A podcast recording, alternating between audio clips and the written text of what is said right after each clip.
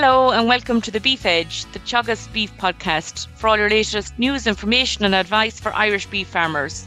I'm Catherine Egan, and on the final episode of the Beef Edge podcast for 2022, I'm delighted to be joined by Teagasc Dry Stock Advisor Christy Watson, based in Naas, County Kildare. As Christy retires this year, he gives his insights into changes and challenges that he's seen over the past four decades. Christy, you're very welcome. When you first joined Teagasc, Talk me through how you first got into advisory and your career in Teagasc.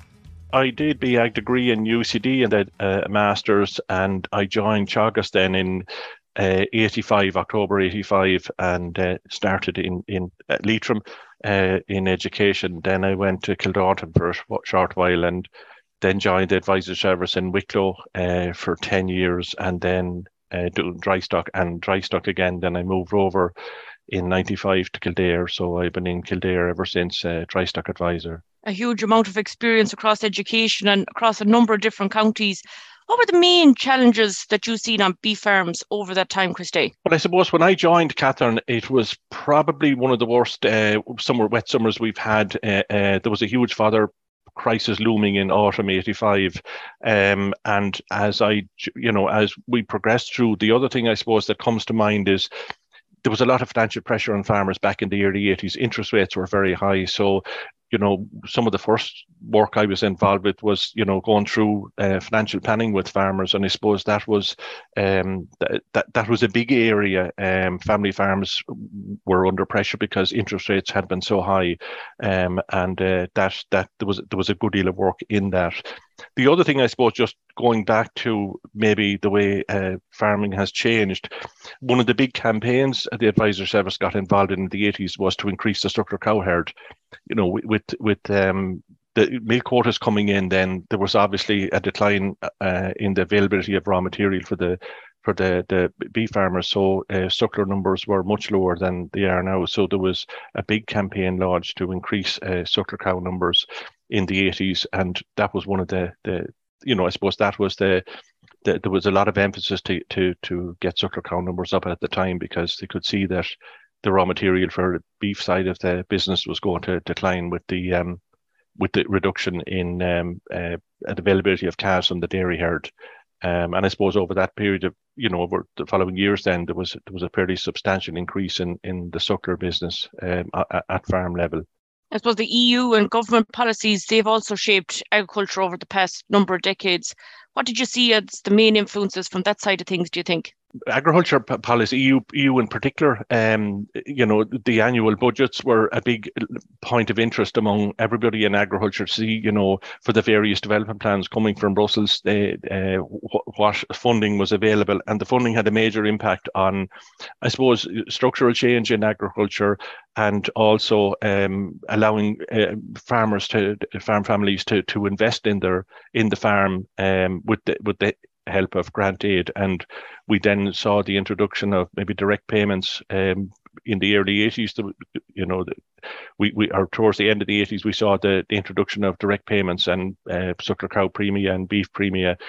And I suppose that uh, introduced a whole new way of looking at things, not alone were farmers producing uh, uh, food, but they also, you know, had to manage the, the, the financial aspect of it and uh, and and comply with the various schemes. So that's continued at a pace uh, ever since. Um, and lots of things had changed. I suppose the structure of beef changed in the sugar industry when it declined. You know, the um, uh, there wasn't the, the the the raw material there, the the beet, and particularly um, the change from a high level of mixed farming to maybe slightly more specialized farming, uh, uh, cattle, sheep, and tillage.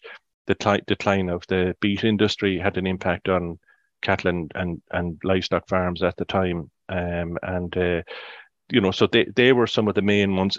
The big thing, I suppose, that has happened over the last was 25 years is the impact of IT in, uh, in agriculture um, with the imposition of EU schemes uh, they had to be managed at farm level, and you know, various stocking rates had to be calculated. So there was, a, I suppose, that was the, the dawn of of uh, information technology, computerization at at farm level. Um, and they were uh, they were you know that that happened particularly at uh, on beef farms um, over, over, that period of time.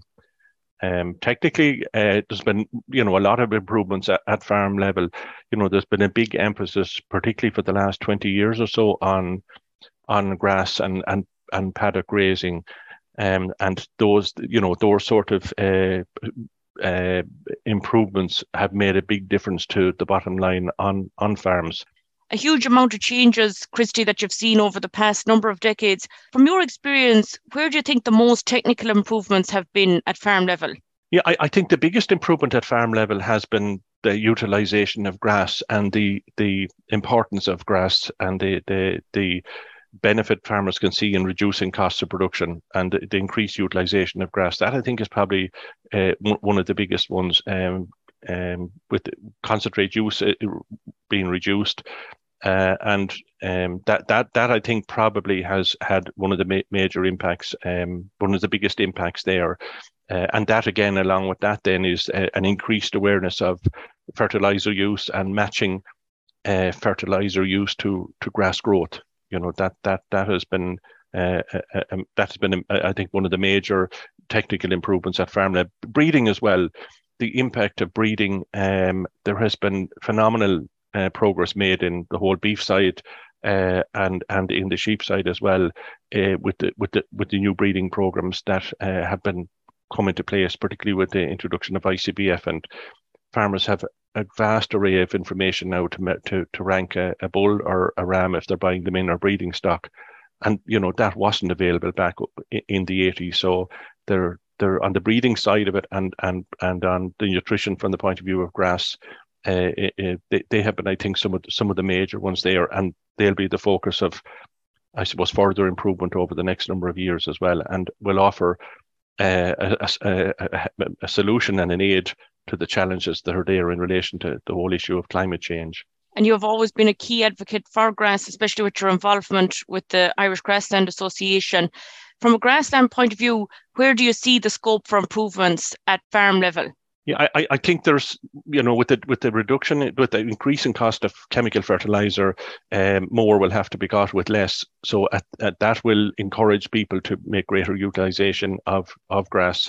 Um, more developments really in in in grazing management, maybe running bigger bigger groups of cattle cattle cattle rather than having four or five groups of cattle, moving them into larger groups um, and sizes, so that you know it's much easier to to manage grass at at farm level uh, I think that will and further further improvement in or increase maybe in in grass measurement. You know that people farmers can see and look at um, you know how much grass they need to grow, so how much nutrients they need as well.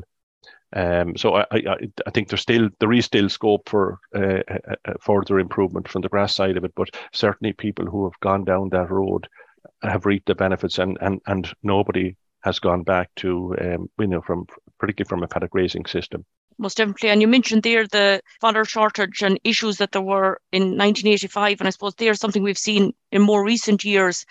Looking to the future, what do you see as the challenges for the future on beef farms? I suppose the one thing we need, I suppose we, we, we, need to forget is, you know, they're beef farms, they're family farms. Um, there's a family to be supported there. And, you know, there's going to be ongoing income challenges, and there has been for the last uh, period of time. So I suppose that's the biggest challenge that, um, you know, farmers can maintain, they can be maintained as viable and um, uh, that the farms can develop and provide uh, a, a, decent level of income while at the same time uh, there is, you know, a, a lot of pressure on on um, everybody in Ireland, not alone just the agricultural industry, from the point of view of, of climate change. Um, and uh, farmers are very good to adopt, and they've adopted new practices over the last 30, 40 years, and they, they will continue to do so.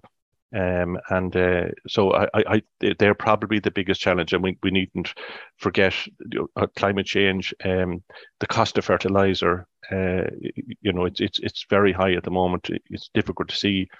Um, you know, it, it's difficult to justify uh, at farm level. Depending, it'll be very important that farmers will utilize it as uh, as best uh, because it's going to because of the high cost. And looking back at the years in your career and the amount of experience and thousands of farmers you've worked with, what advice have you for farmers starting into beef farming? I suppose the one thing I think we all need to remember it's it's a very you know, fam- family farms feed a lot of people. The core business is of producing food. So I think farmers need to be, you know, um, um, take be proud of the business they're in. They're producing food for us all and for many, many people across the world. You know, and that's um, that's a very noble business to be involved with. So um, for young people, I suppose the science is the big one, and, and maybe I omitted to, to say that the new scientific developments in grass breeding, animal breeding, you know, they're they're the science is proven, you know, on on on, on in research and it, it, it does work at farm level uh, and it's repeatable. You might get uh, seasonal changes from one thing to another, but the most important thing is somebody starting in is to look at look at it from a scientific and business point of view. Look at the finances and look at the technical aspect, um, and keep bear those two in mind. And you know that's that that that's the, the bedrock of, of a solid reason, solid business going forward. So look at, be aware of the finances, keep a close watch at the finances, but also be willing to uh, adapt to new, uh, new te- technical information, new scientific uh, data. Science is proven over over time has has worked. Thanks very much, Christy, and on behalf of all your colleagues in Teagasc and farmers that you've worked with during the years, thanks very much for everything, and I wish you a very happy retirement and all the best in 2023. And thank you, Catherine. And look, it was an absolute pleasure dealing with, with yourself and, and, and the support of all my colleagues and dealing with farm families um, across the areas I've worked with. It was an absolute privilege to, to work with farm families over that period of time. And um, I, I, I, wish everybody in the beef business and uh, all of the best for the future. Thank you, Catherine. My thanks to Christy for joining me on the show. Wishing you all a very happy new year. And you can catch up on all other shows and interviews from the Beef Edge podcast on the Teagasc website at teagasc.ie or you can listen on Apple and Google Podcasts as well as Spotify. Don't forget to rate, review, and subscribe so you never miss a show. For all other updates from our beef programme, keep an eye on our Twitter and Facebook pages. Until next time, I'm Catherine Egan, and thanks for listening.